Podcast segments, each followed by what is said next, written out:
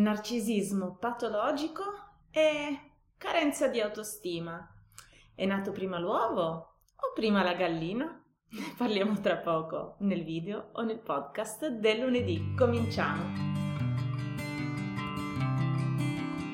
Bene, ciao, sono la psicologa Silvia e come sapete alterno nel mio canale ai contenuti legati alla genitorialità alcuni video legati alle relazioni sane. Ma questo perché? Perché intanto interessano i genitori, interessano i genitori perché tutti da madre o da padre abbiamo interesse che i nostri bambini riconoscano e sappiano quali relazioni sono sane e da perseguire e quali no, e poi ci interessano perché tutti i genitori sono persone e come persone siamo spesso in relazione con altre persone, partner, fidanzati, mariti, compagni, colleghi di lavoro, amiche, eccetera, eccetera.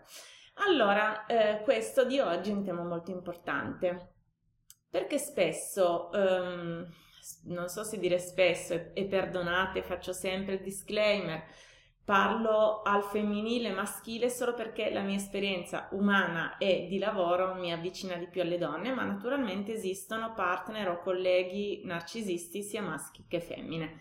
Lo, lo dico sempre per amore di completezza. Che cos'è questa storia dell'autostima? Ah, questo succede perché io nella mia esperienza di psicoterapeuta, quindi si rivolgono a me delle persone lamentando, diciamo, una carenza di autostima e il fatto che eh, spesso si eh, sentono non convalidate, non riconosciute nelle varie cose che fanno. E anche leggo in alcuni eh, luoghi dove si parla a volte di relazioni disfunzionali che esiste un problema di codipendenza, quindi che una persona con una bassa autostima può essere predisposta a farsi pescare o pizzicare in una dinamica disfunzionale, cosa che senz'altro è vera, soprattutto se vi rendete conto che ehm, vi capita spesso, cioè vi capita in molte relazioni. È un argomento molto spinoso perché poi viene sempre utilizzato come per dire vabbè, ma quindi è un po' colpa di tutte e due. No, ricordiamoci sempre che ci sono delle responsabilità precise. Se una persona abusa, mente, commette violenza, eccetera, la sua responsabilità personale c'è, esiste e eh, il fatto che l'altro magari sia empatico o magari si, si sente insicuro e che quindi sia in qualche modo si faccia pinzare da queste dinamiche non cancella la responsabilità più prevalente, che è quella di chi commette comunque degli atti che non vanno bene, tradisce, inventa, eccetera, eccetera, ma andatevi a guardare gli altri video. Quello che volevo raccontarvi oggi invece è da dove nasce la bassa autostima, cioè eh, siamo proprio sicuri che il fatto di sentirsi svalutate continuamente non incida sull'autostima e quindi non crei il problema? Ce l'avevamo già a priori, ma quanto era grande questo problema a priori? Allora facciamo un passo indietro per capire un meccanismo fondamentale di chi è così centrato su se stesso, che è la mancanza di o una difficoltà di empatia in senso etimologico e quindi nel mettersi nei panni degli altri.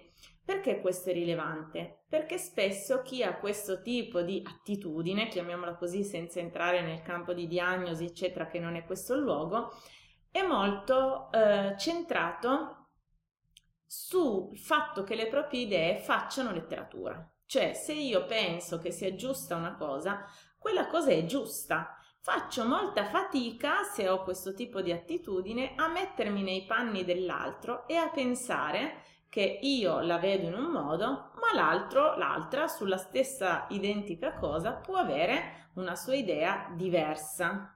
Mi sento subito messo in discussione, mi sento subito svalorizzato, mi sento subito attaccato. Il sistema motivazionale prevalente di chi ha un'attitudine narcisistica è il sistema agonistico, cioè non è possibile che coesistano pacificamente il pensiero A e il pensiero B, quindi che io la vedo in un modo e la mia ragazza la vede in un altro, perché questo diventa subito una competizione a chi è più furbo, più intelligente, chi ne sa di più, chi è più, chi è più, più, più, più, più. Cioè Eh, la persona entra in una dinamica competitiva e vuole dimostrare di avere la risposta più giusta, più corretta. Questo fa sì che per far ciò svaluti la nostra risposta e quindi dica: ma non ti rendi conto che tu sbagli qui, sbagli là, eccetera, eccetera. Perché questo è molto importante? Perché se questo si aggancia a una nostra insicurezza, noi possiamo iniziare a pensare: ah, ecco, però vedi, forse io sbaglio lì, sbaglio là, eccetera, eccetera. Eh, non ci sbagliamo, nel senso, siamo ben eh, focalizzati nel capire questo.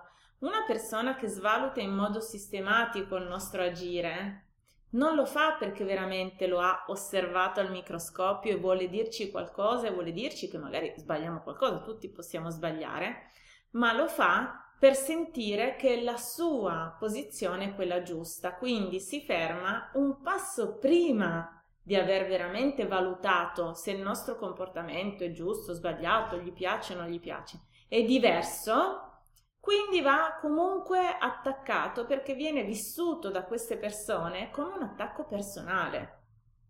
Detto diversamente, se vi accorgete che la persona che è in relazione con voi prende sul personale qualsiasi vostra opinione divergente, cerca di convincervi che sbagliate e cerca di svalorizzare la vostra opinione, ma quando non ce ne sarebbe motivo, perché entra in una modalità agonistica, competitiva, dove deve per forza dire che la sua idea è quella giusta, sappiate che lo sta facendo per sé, per dare valore, puntellare. Vedete che mentre se, se siete state guardando il video e non il podcast, mi viene proprio da fare un gesto di no?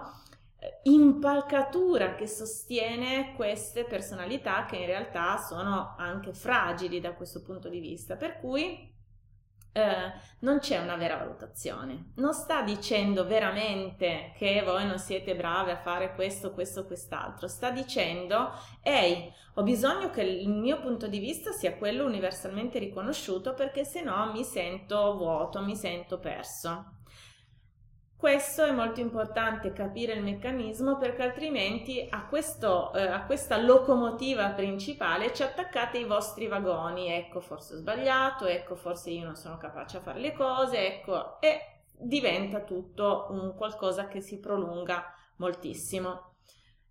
Quindi Silvia stai dicendo che è vero, se ci attacchiamo ai nostri vagoni, allora anche noi abbiamo no, un deficit o un problema di autostima.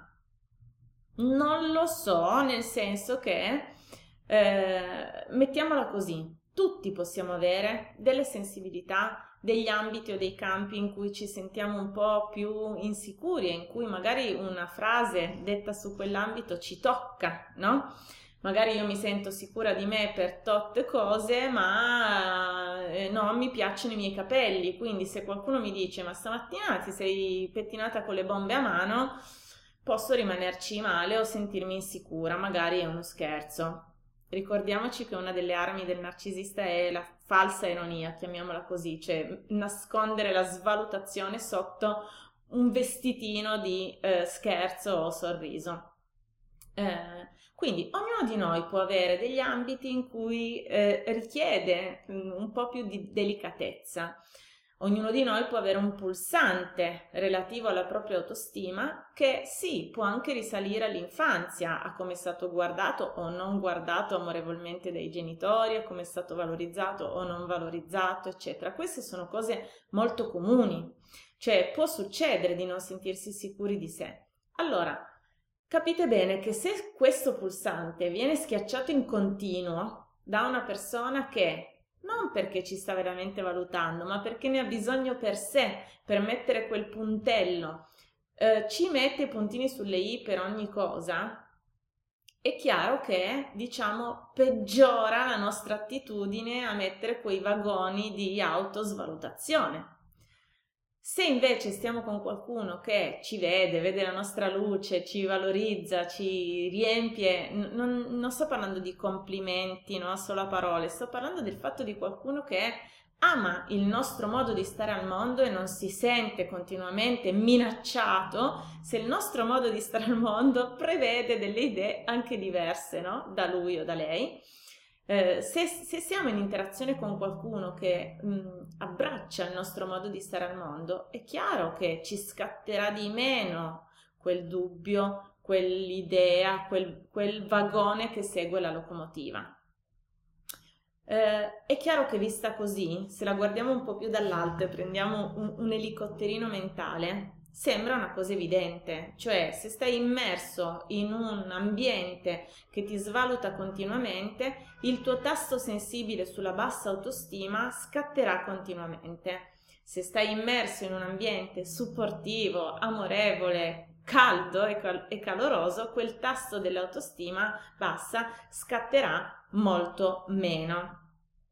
Banale forse? Io direi di no, nel senso che vedo un sacco di persone che, ahimè, continuano a rimanere pucciate in un ambiente che non è sano per loro.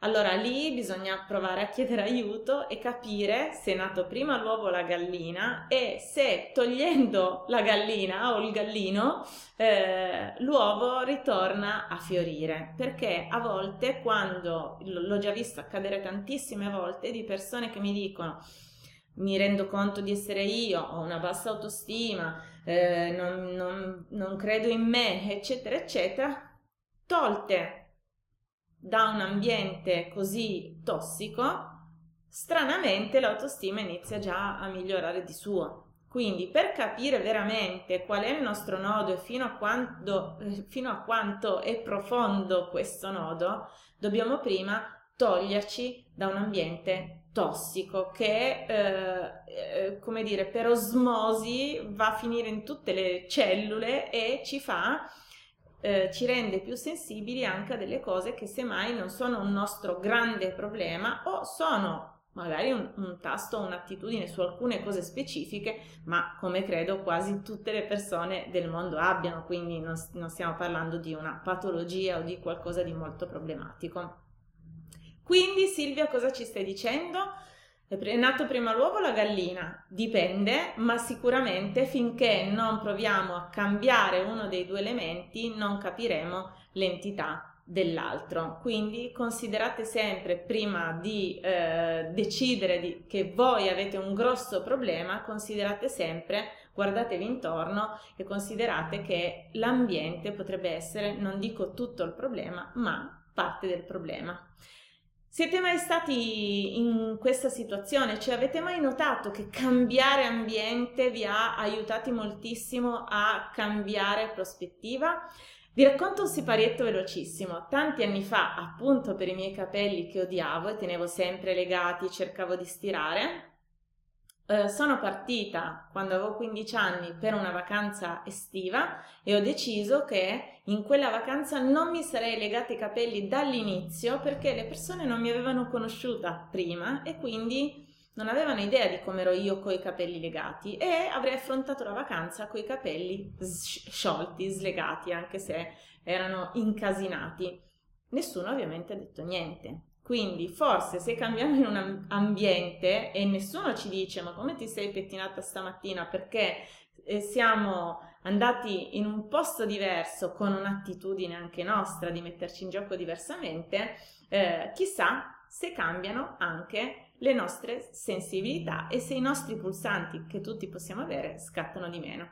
Fammi sapere nei commenti le varie situazioni in cui ti sei sentita supportata, non supportata, i cambiamenti che hai fatto e se ti hanno aiutato. E noi ci vediamo o ci ascoltiamo il prossimo lunedì. Ciao!